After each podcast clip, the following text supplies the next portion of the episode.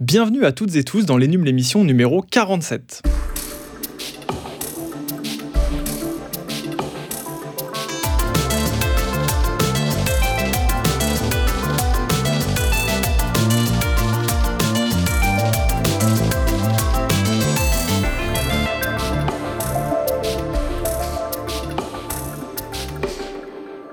Salut tout le monde, c'est Mathieu. Je suis comme chaque semaine très heureux de vous retrouver pour un nouveau numéro du podcast de la rédaction des numériques pour une émission qui cette semaine va faire plaisir aux amateurs de belles images puisqu'il va être question de photographie. C'est la raison pour laquelle j'ai le plaisir d'être accompagné de Guillaume. Salut Guillaume. Eh bien écoute, bonjour Mathieu, très content d'être là, ça faisait longtemps et bonjour à tous nos auditeurs. Ouais, c'est vrai que ça faisait un petit moment que tu étais pas repassé, qu'on n'avait pas parlé photo dans ce podcast, mais on va réparer ça aujourd'hui. Il y a du nouveau, il y a du nouveau. Yes. Euh, alors pour ceux qui ne te connaîtraient pas, je rappelle que tu es donc le responsable de la rubrique photo des numériques. Et avec Louis, ton acolyte, vous testez chaque année, bah, je sais pas, des centaines peut-être de boîtiers et d'objectifs. Euh, alors des centaines, euh, peut-être pas, mais oui, oui, au moins euh, de nombreuses dizaines. Super. Bref, tu es, la personne toute désignée donc pour aborder les dernières innovations sur le marché que nous allons débriefer aujourd'hui, qui est celui de la photo un peu pro, on va le dire, hein, euh, de terrain. Beaucoup, On va donc parler, ouais, on va donc parler de matériel qui est assez cher, qui fait rêver, mais qui augure aussi, bah, on l'espère, de technologies qui, vont qu'on va retrouver sur des appareils plus accessibles aux amateurs dans les années à venir. Ouais. Donc bon, on va arrêter de vous mettre l'eau à la bouche, on va plonger d'emblée dans le cœur du sujet après un tout petit jingle.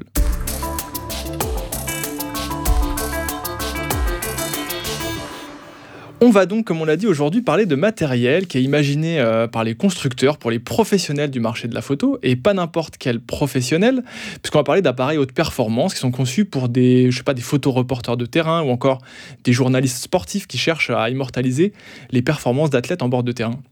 C'est une petite niche d'utilisateurs qui a sans doute suivi avec attention euh, les récentes annonces de Canon et notamment le développement en cours d'un boîtier qui s'appelle l'EOS R3, un appareil qui, euh, nous laisse rêveur sur le papier. C'est sans doute d'ailleurs le meilleur point d'entrée possible sur ce sujet. Je vais donc te donner la parole Guillaume pour que tu puisses nous dire peut-être en quelques mots déjà ce qu'a annoncé Canon autour de ce fameux EOS R3. Alors justement, euh, l'EOS R3, c'est pas vraiment une annonce euh, sur le produit, c'est plus une annonce de développement. Donc on découvre euh, l'appareil, mais on n'a pas encore toutes les, euh, toutes les caractéristiques techniques ni tous les détails de l'appareil. ce qu'on sait aujourd'hui, c'est que ça fait maintenant à peu près, bon, depuis 2018, que les grands constructeurs que sont Canon et Nikon, qui sont les constructeurs historiques, bah, sur la partie réflexe, ont vraiment abordé le marché hybride, donc mirrorless, donc mm-hmm. sans miroir, euh, et ils ont euh, abordé ce terrain-là via euh, le marché du plein format, donc 24-36, qui est la référence sur le marché professionnel, et ils ont dévoilé un certain nombre d'appareils. Là, avec les OSR 3, c'est vraiment l'eau du panier, donc comme tu le disais, un marché professionnel très exigeant et un marché de niche qui évidemment ne va pas euh, servir pour euh, beaucoup d'entre nous, mais qui représente euh, le fer de lance, la, vitrine technologique du constructeur. Bah, chez, Canon, le très haut de gamme là était en réflexe en tout cas. Enfin, c'était le 1DX, c'est ça, je me trompe pas. C'est ça. Le 1DX, c'est un, gros boîtier. Donc, comme tu le disais, photojournalisme, journaliste sportif, aussi quelque chose qui est prévu pour aller sur les terrains de guerre, pour dans des conditions très difficiles en fait, c'est un appareil bah, qui doit pouvoir photographier tout le temps, quelles que soient les, les conditions de prise mhm. de vue. Donc ça, c'est vraiment euh, le prérequis. Et euh, le second aspect de cet appareil, outre ses euh, excellentes performances et sa résistance, sa fiabilité, c'est ce côté monobloc, ce qu'on appelle monobloc dans la partie photographie, donc avec une double poignée. On peut le prendre de façon verticale ou horizontale de façon plus traditionnelle, et on a toutes les commandes qu'il nous faut bah, pour pouvoir l'utiliser de façon la plus efficace possible. On peut shooter en portrait et en paysage en tournant son boîtier hyper facilement, sans avoir à rajouter de grippe ou quoi que ce soit. C'est vraiment un Exactement tout est inclus et euh, les commandes sont souvent euh, doublées. Donc ça, c'est quelque chose qui alourdit l'appareil, qui le euh, l'agrandit également, mais qui rend son, son, ergonomie la plus efficace possible. Et donc, il y, a y, a, un vrai petit vivier d'utilisateurs très spécifiques qui sont très adeptes de ce type d'appareil, qui pour eux, bah voilà, ils peuvent pas faire sans. Et mmh. c'est ce marché-là justement sur lequel Canon arrive. Enfin, en tout cas, annonce un nouveau produit. Voilà. Alors, cette annonce, elle n'est pas euh, euh, anecdotique, elle, elle tombe pas comme un cheveu sur la soupe. Au contraire, elle tombe de façon très précise suite à une annonce aussi de Nikon avec le Z9 qui se positionne sur le même marché et aussi avec l'arrivée, non pas l'annonce, mais l'arrivée, puisqu'on a déjà testé euh, chez Sony, l'Alpha 1, l'Alpha 1, euh, la 1, l'A 1, la 1, je sais pas trop comment l'appeler. Et euh, donc ça, c'est le pendant Sony sur ce type de segment. Et contrairement aux historiques réflexes que sont Nikon et Canon, Sony a choisi de conserver le petit gabarit hybride qu'ils ont l'habitude d'avoir sur tout le reste de la gamme. Ils n'ont pas choisi de euh, faire une déclinaison monobloc avec cette double poignée. Euh, c'est leur axe, c'est leur parti pris. Bah, que ce soit sur l'APS-C, le 24-36 plein format ou là euh, encore plus haut de gamme, c'est vrai que Sony, ils, ont, ils sont arrivés avec le, le, côté on fait un hybride, donc on gagne de la place, donc on fait des boîtiers qui sont plus petits. Et comme tu disais, ça ne plaît pas forcément à tous les utilisateurs qui parfois cherchent aussi une prise en main particulière. Oui, c'est ça. Donc il y, a cette prise en main particulière et Sony, plutôt que d'aller euh, euh, en pleine confrontation par rapport à ce marché qui est parfois euh, un peu traditionnel, qui a, un peu peur du changement et, qui aime bien ces, vieilles habitudes qu'on a, qu'on a travaillées depuis des dizaines d'années, ben, ils ont continué dans leur, dans leur savoir-faire, dans leur approche spécifique de la photographie. Et à l'inverse, autant Canon que Nikon euh, euh, euh, vont décliner leur gamme hybride en, en, avec ce nouveau boîtier, avec ces nouveaux boîtiers monoblocs. Ce qui est intéressant, c'est que la partie Sony, donc avec la 1, est là aussi un nouveau boîtier qui fait suite à, la 9.2, qui lui n'avait pas forcément fait consensus. Avec la 1, on a un boîtier de 50 millions de pixels, donc c'est une très grosse définition. Et on a une rafale à 30 images par seconde et de l'autofocus et de l'exposition sur chaque vue.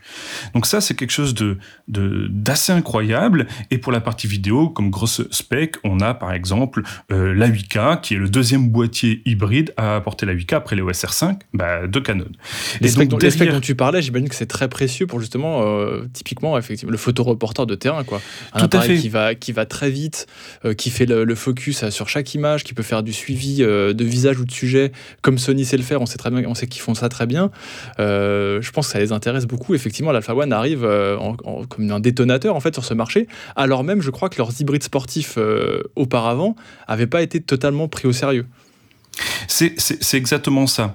Euh, en sachant que, pour donner des éléments de comparaison, j'ai plus toutes les specs précises exactes, mais un 1DX Mark III, donc le dernier modèle euh, en date réflexe chez Canon, mhm. je crois que la rafale en obturation mécanique est aux alentours de 14 ou 16 euh, vues par seconde la référence c'est dans le cinéma et c'est deux fois inférieur et la référence dans le cinéma on va parler de 24 images par seconde là on mhm. a 50 millions de pixels qui sont enregistrés et sur 30 vues par seconde. Donc c'est vraiment énorme. Alors attention, euh, ce type de performance euh, ne s'obtient qu'en obturation électronique et donc pour ça, il y a de nouveaux types de capteurs, enfin pas si nouveaux que ça pour les plus habitués euh, qui euh, suivent euh, ces marchés-là, qui permettent, donc ce sont des capteurs empilés en français qu'on appelle stack en anglais, qui mhm. permettent de, de, de, de, de se débarrasser du rolling shutter en photographie, donc c'est-à-dire une déformation de l'image quand il y a des mouvements très rapides, par exemple sportifs.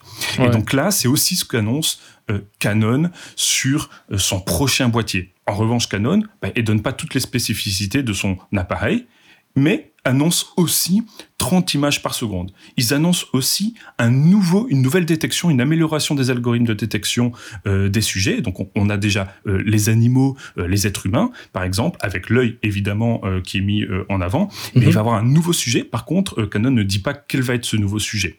et une autre des grandes spécificités qui, bah, je dois avouer, nous fait assez bavé et qui, on l'espère, va arriver sur eh ben, sur d'autres boîtiers bah, plus modestes, hein, parce que là, on parle quand même, je l'ai pas dit, mais euh, pour l'Alpha One et le 1DX, c'est des boîtiers à plus de 7000 euros.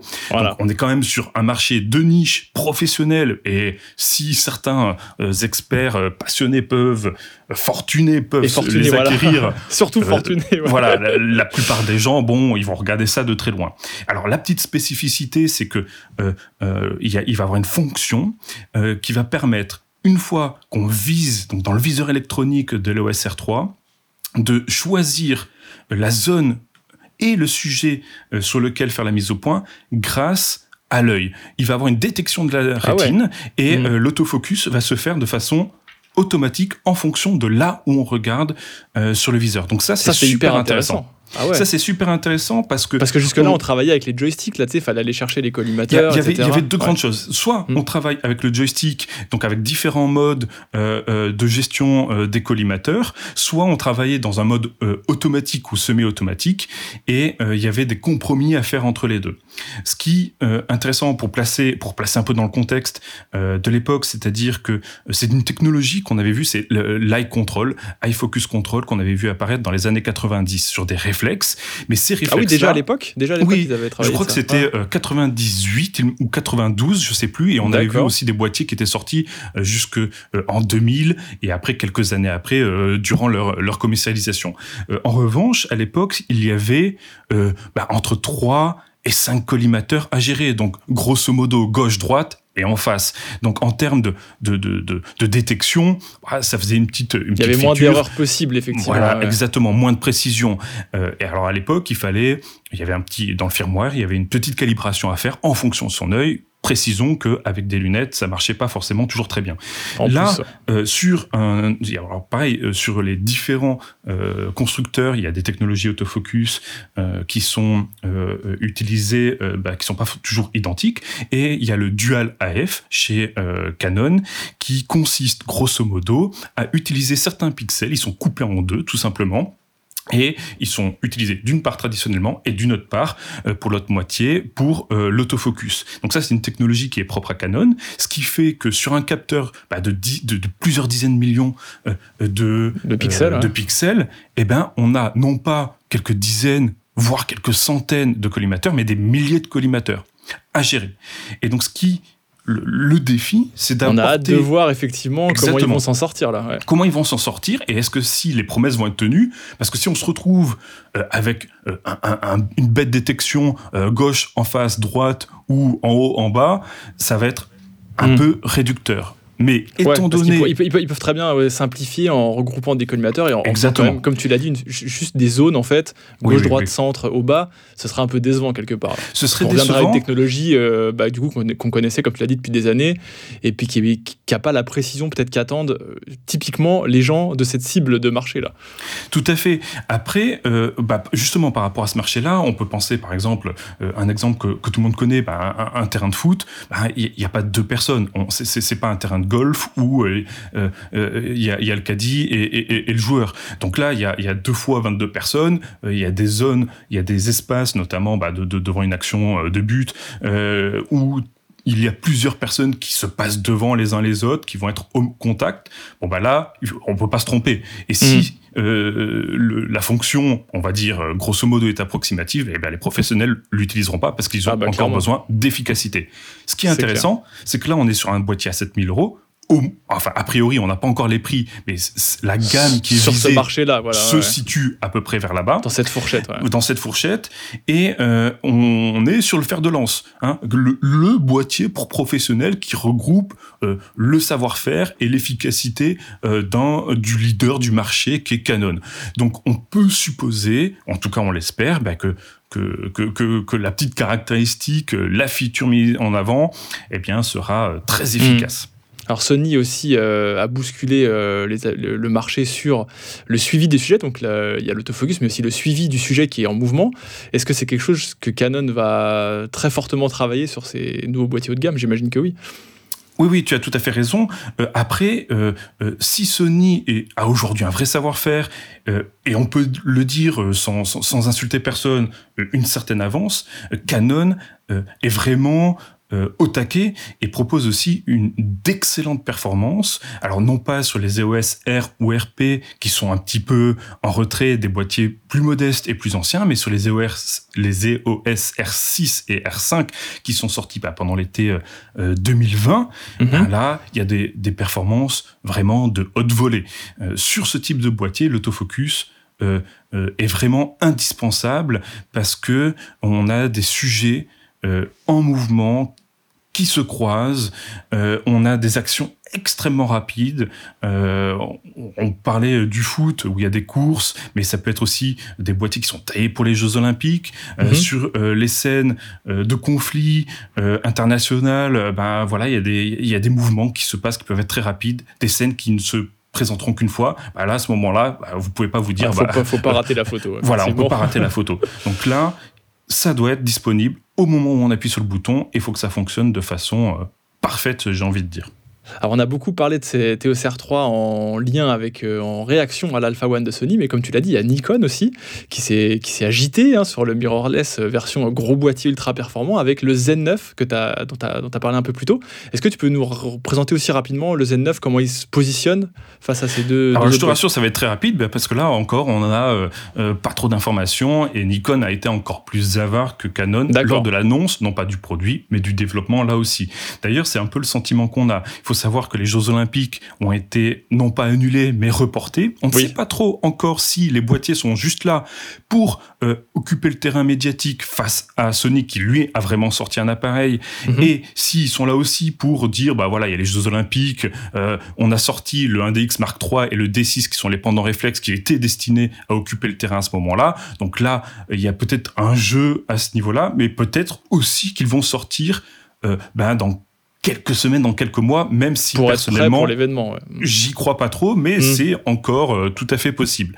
Pour euh, Nikon, eh bien, c'est un peu euh, dans le même esprit que ce qu'a produit Canon, c'est-à-dire qu'il y avait le 1DX Mark III et le Nikon D6, qui sont deux gros réflexes justement qui visent ce marché-là, monobloc, très résistant, très fiable et avec des hautes performances. Et ils ont présenté le Z9 qui reprend là aussi cette conception monobloc et euh, la feature mise en avant euh, par Nikon, c'est euh, l'arrivée aussi de la 8K, ce qui sera une première pour, pour le constructeur.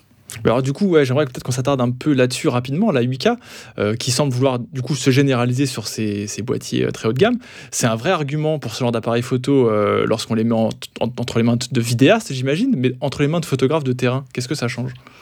Alors, euh, euh, permets-moi de te contredire. Est-ce que c'est un vrai ah. argument Vas-y, vas-y. Je ne prendrai pas mal, t'inquiète pas.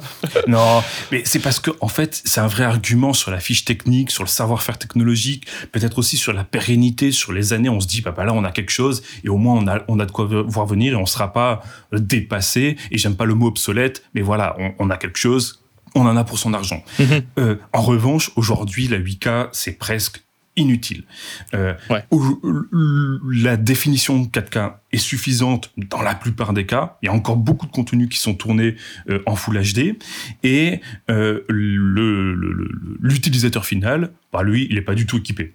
Donc il y a des intérêts, mais ces intérêts sont plutôt limités. Ensuite, il y a deux approches différentes qui ont été faites à la fois par Sony et par Canon, puisque Nikon, on n'a pas encore les détails techniques bah, du futur boîtier qui a été annoncé bah, courant 2021, mais ça peut être jusqu'à décembre 2021. Voilà, jusqu'à la fin de l'année. Donc bon, on ne sait pas trop.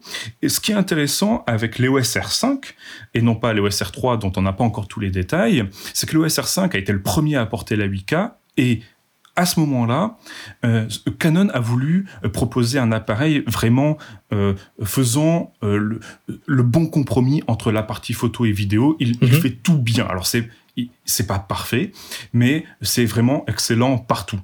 Et la 8K, eh ben, on a par exemple un mode RAW 8K. Donc là, vous avez un, débit, je me rappelle plus le chiffre, mais je crois que oh, c'est. Ça doit être énorme, ouais. Bah oui, c'est plus de 2 gigas par seconde.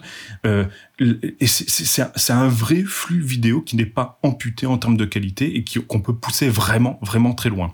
et ce flux-là, euh, moi, je l'ai essayé. Ça fait une image vraiment de qualité très, très impressionnante. En revanche, c'est inutilisable. Aujourd'hui, il y a traité, à retoucher, ça doit être infernal. Oui, oui voilà. C'est du, les ordinateurs, même les plus avancés, ne sont pas équipés pour traiter ce type de vidéo, ce type de format. Donc, ça met à genoux n'importe quel ordinateur. C'est euh, une horreur.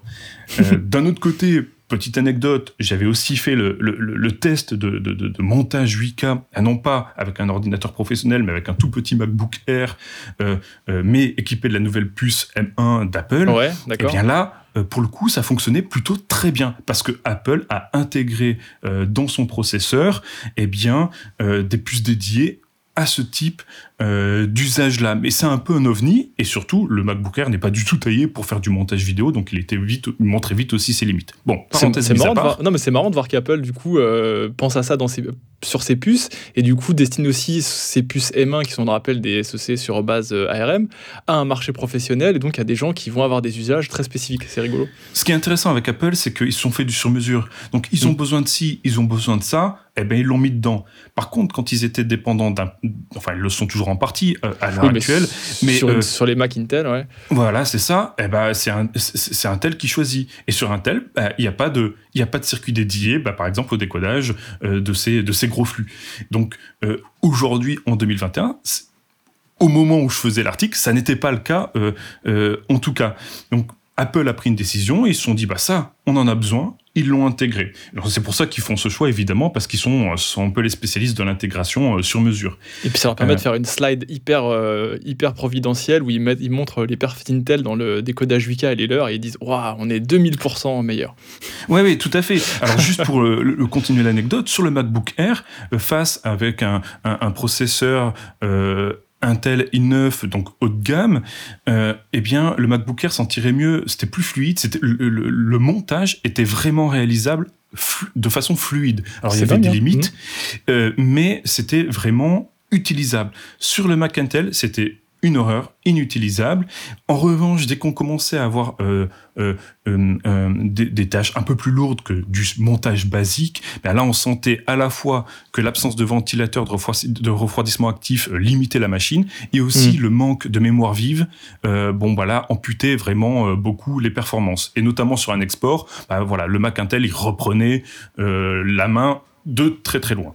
Mm. Euh, donc c'est, ça montre en tout cas où, se situent les avancées technologiques. Je voudrais revenir euh, sur Sony parce que Sony a aussi présenté euh, bah, de la 8K sur son, sur son Alpha One.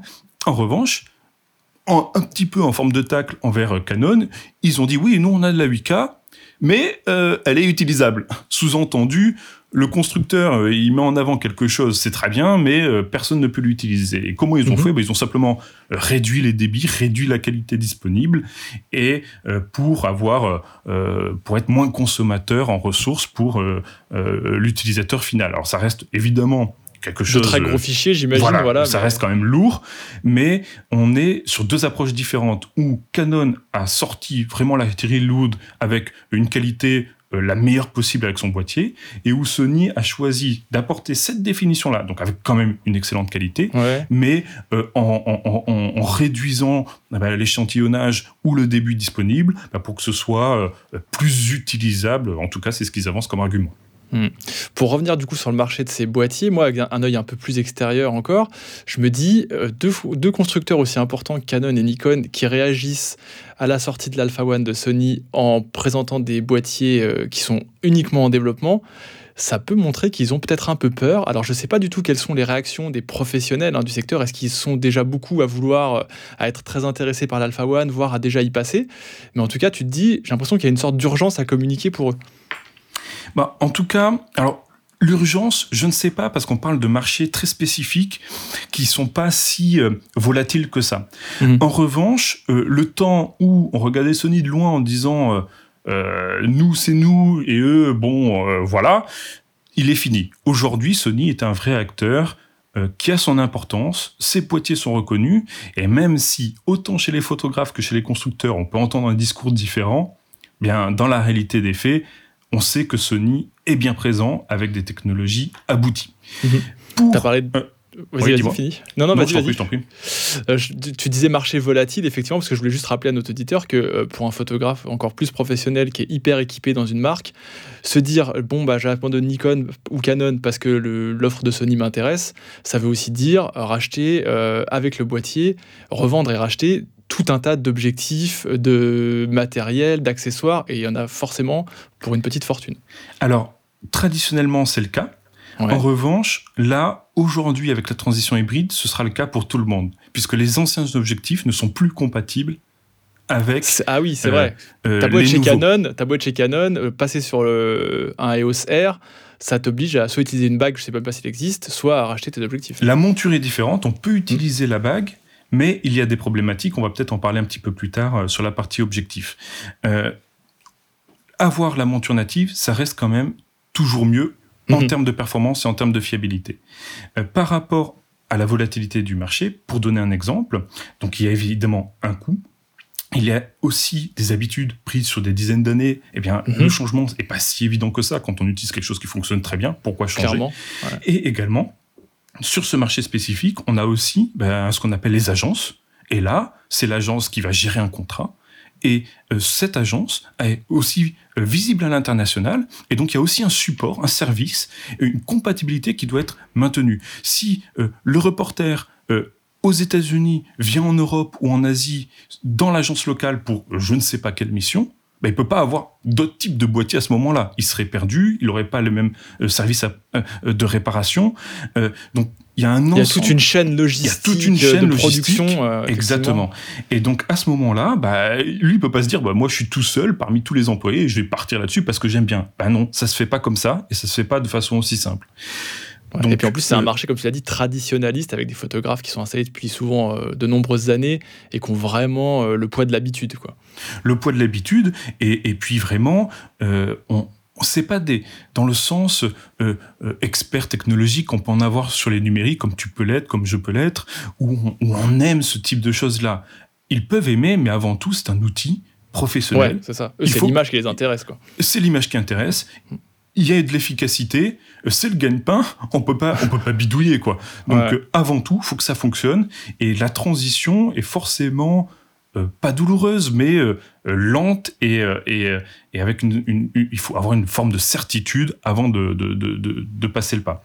Malgré ça, il y a un truc qui semble, qui semble acté, c'est que le réflexe va être alors rapidement pas rapidement, mais peu à peu abandonné, on va le dire, pour ces nouveaux hybrides. Aujourd'hui, aucun des constructeurs ne dit qu'ils abandonnent le réflexe. Ouais. En revanche, euh, on n'est pas vraiment en train de développer cette partie-là. Et si ça s'éteint, bah ça s'éteindra quoi. On mhm. a observé, je crois que c'était en 2019, une, une les courbes qui se sont croisées entre le marché hybride et réflexe, alors toutes catégories confondues, hein, les petits boîtiers, les gros boîtiers, et euh, euh, ça, ça a été historique. Donc l'hybride a pris l'ascendant en termes de part de marché euh, par rapport au réflexe. Et on voit que euh, bah, certains boîtiers ne sont pas renouvelés, on voit que certaines optiques ne sont pas renouvelées, et au contraire, il y a beaucoup, beaucoup de choses qui se passent sur le monde hybride. À terme, pourquoi garder deux lignes de production alors qu'on peut en avoir qu'une, celle où en plus, bah, tout se passe quoi. Ouais, puis il y a le plus d'innovation, il y a le plus de choses à faire. Donc là, les, constructeurs, ils sont carrément là-dessus. Euh, juste pour euh, une petite info que toi, tu as peut-être, que je me pose la question. On a dit que c'était un marché de niche. Est-ce qu'on a une idée du nombre d'unités que ça représente de vente euh, pour les constructeurs, ces boîtiers à 7000 euros? Alors, c'est très difficile à obtenir parce qu'ils ne communiquent pas là-dessus. aisément. Mhm. c'est des secrets bien gardés parce que chacun veut être le premier et surtout pas euh, euh qu'on sache vraiment à ses concurrents, etc. Bon, euh, globalement, euh, toute, toute marque confondue, donc sur le marché là dont on parle, le plus haut de gamme et le, le, plus professionnel entre guillemets, parce que j'aime pas trop utiliser le mot professionnel, parce que les professionnels sont sont vraiment variés. Mhm. Un youtubeur ou un instagrammeur, bah, s'il gagne sa vie comme ça, il est aussi professionnel. Hein, il, ne fait pas du moins bon boulot. C'est quelque chose qui est différent. Euh, sur ce type de marché-là, on est sur, je, ne veux pas exagérer, mais je pense pas qu'on soit sur 1000 ventes par an. C'est vraiment beaucoup, en France en tout cas. D'accord. Je pense. Ok. Euh, est-ce qu'on peut peut-être enchaîner un petit peu sur les optiques, justement, parce qu'en préparant l'émission, on a parlé un peu d'optique avec des choses qui étaient assez intéressantes, notamment chez Canon. Euh, et tu me parlais notamment d'un objectif euh, avec de nouvelles bagues, justement, sur la, partie, euh, la partie hybride qui permet de gérer de nouvelles choses, notamment le bokeh, enfin l'effet de profondeur de champ. Ça me fait penser à quelque chose justement que je t'avais pas dit au, moment de la préparation de l'émission, c'est sur les deux objectifs. il y, y a, des objectifs donc pour aller avec le OSR3. Donc là, il y a un 400 et un 600, donc très haut de gamme. Euh, pour nos auditeurs, c'est 12 et 14 000 euros. Donc là, évidemment, euh, euh, c'est autre chose. Ce sont des très gros zooms, très lumineux pour avoir un maximum de qualité.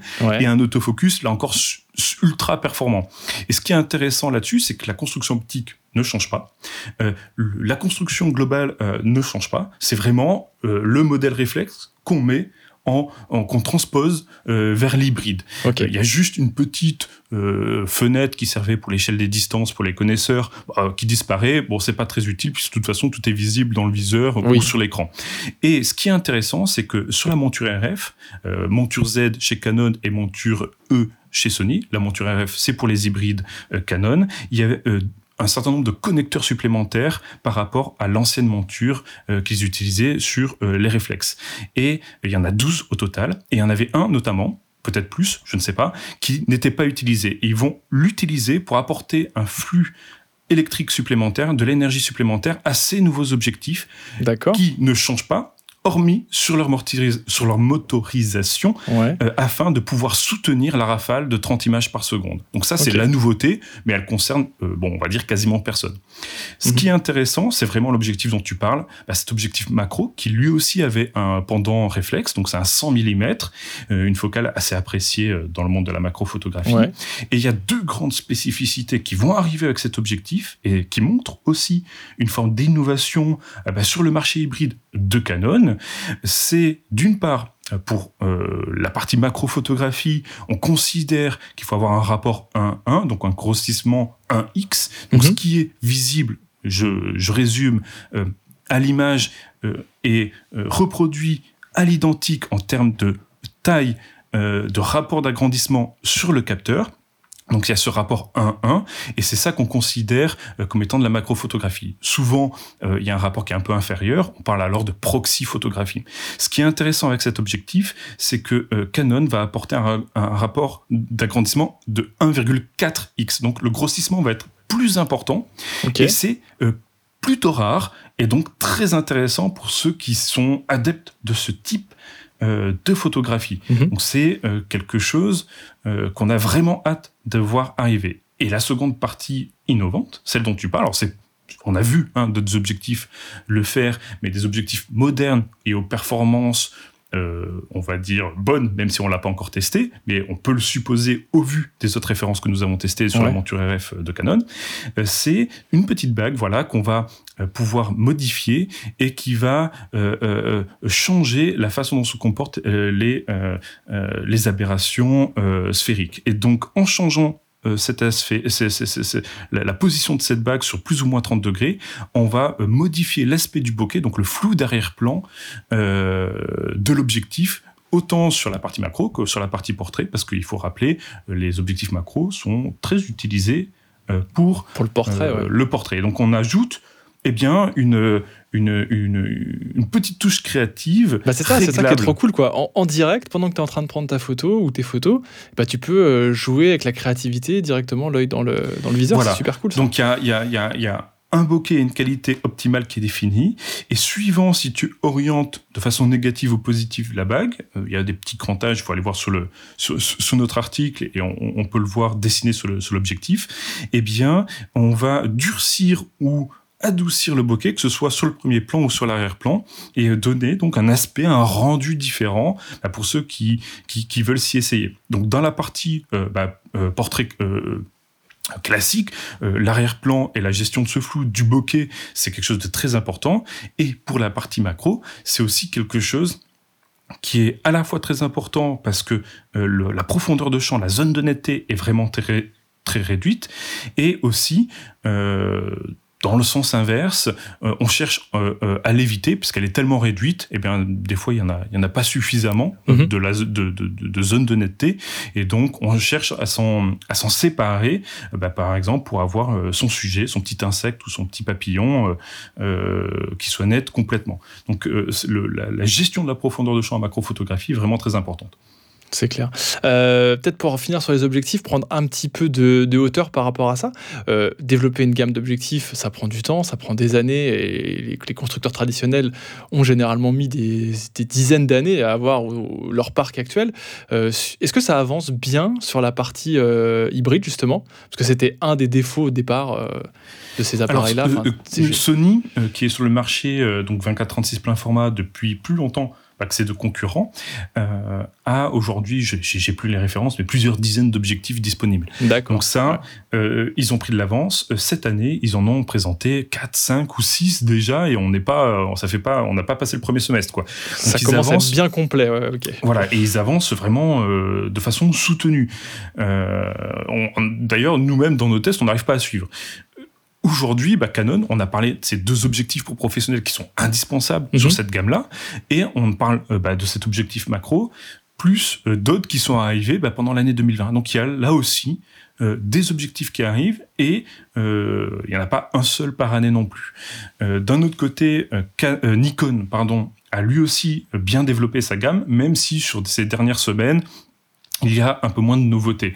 Donc sur, les, sur les trois principaux, euh, Canon est peut-être euh, légèrement euh, en retard, en tout cas sur la présentation, mais ils ont bien annoncé l'arrivée de ces objectifs dans leur hmm. roadmap. Donc c'est prévu, il faut juste patienter un petit peu.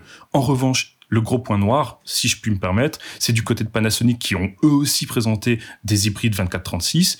Et là, euh, bien, le SAH, non, c'est ça? Le, Alors le SAH, c'est la partie vidéo pure avec ventilateur, donc production Netflix. On est vraiment sur euh, là aussi un marché de niche très spécifique. Sinon, c'est les S1 et S1R. Qui le S1, c'est c'est enfin petite définition, définition classique, et SAR c'est pour euh, les hautes résolutions. Ils n'ont pas présenté, pas encore présenté euh, d'appareils euh, sportifs ou taillés pour mm. l'action comme Canon, Nikon ou encore Sony. Et sur les objectifs, ils sont eux en retard. Ils sont euh, plutôt en retard. Euh, il y a eu des sorties très intéressantes.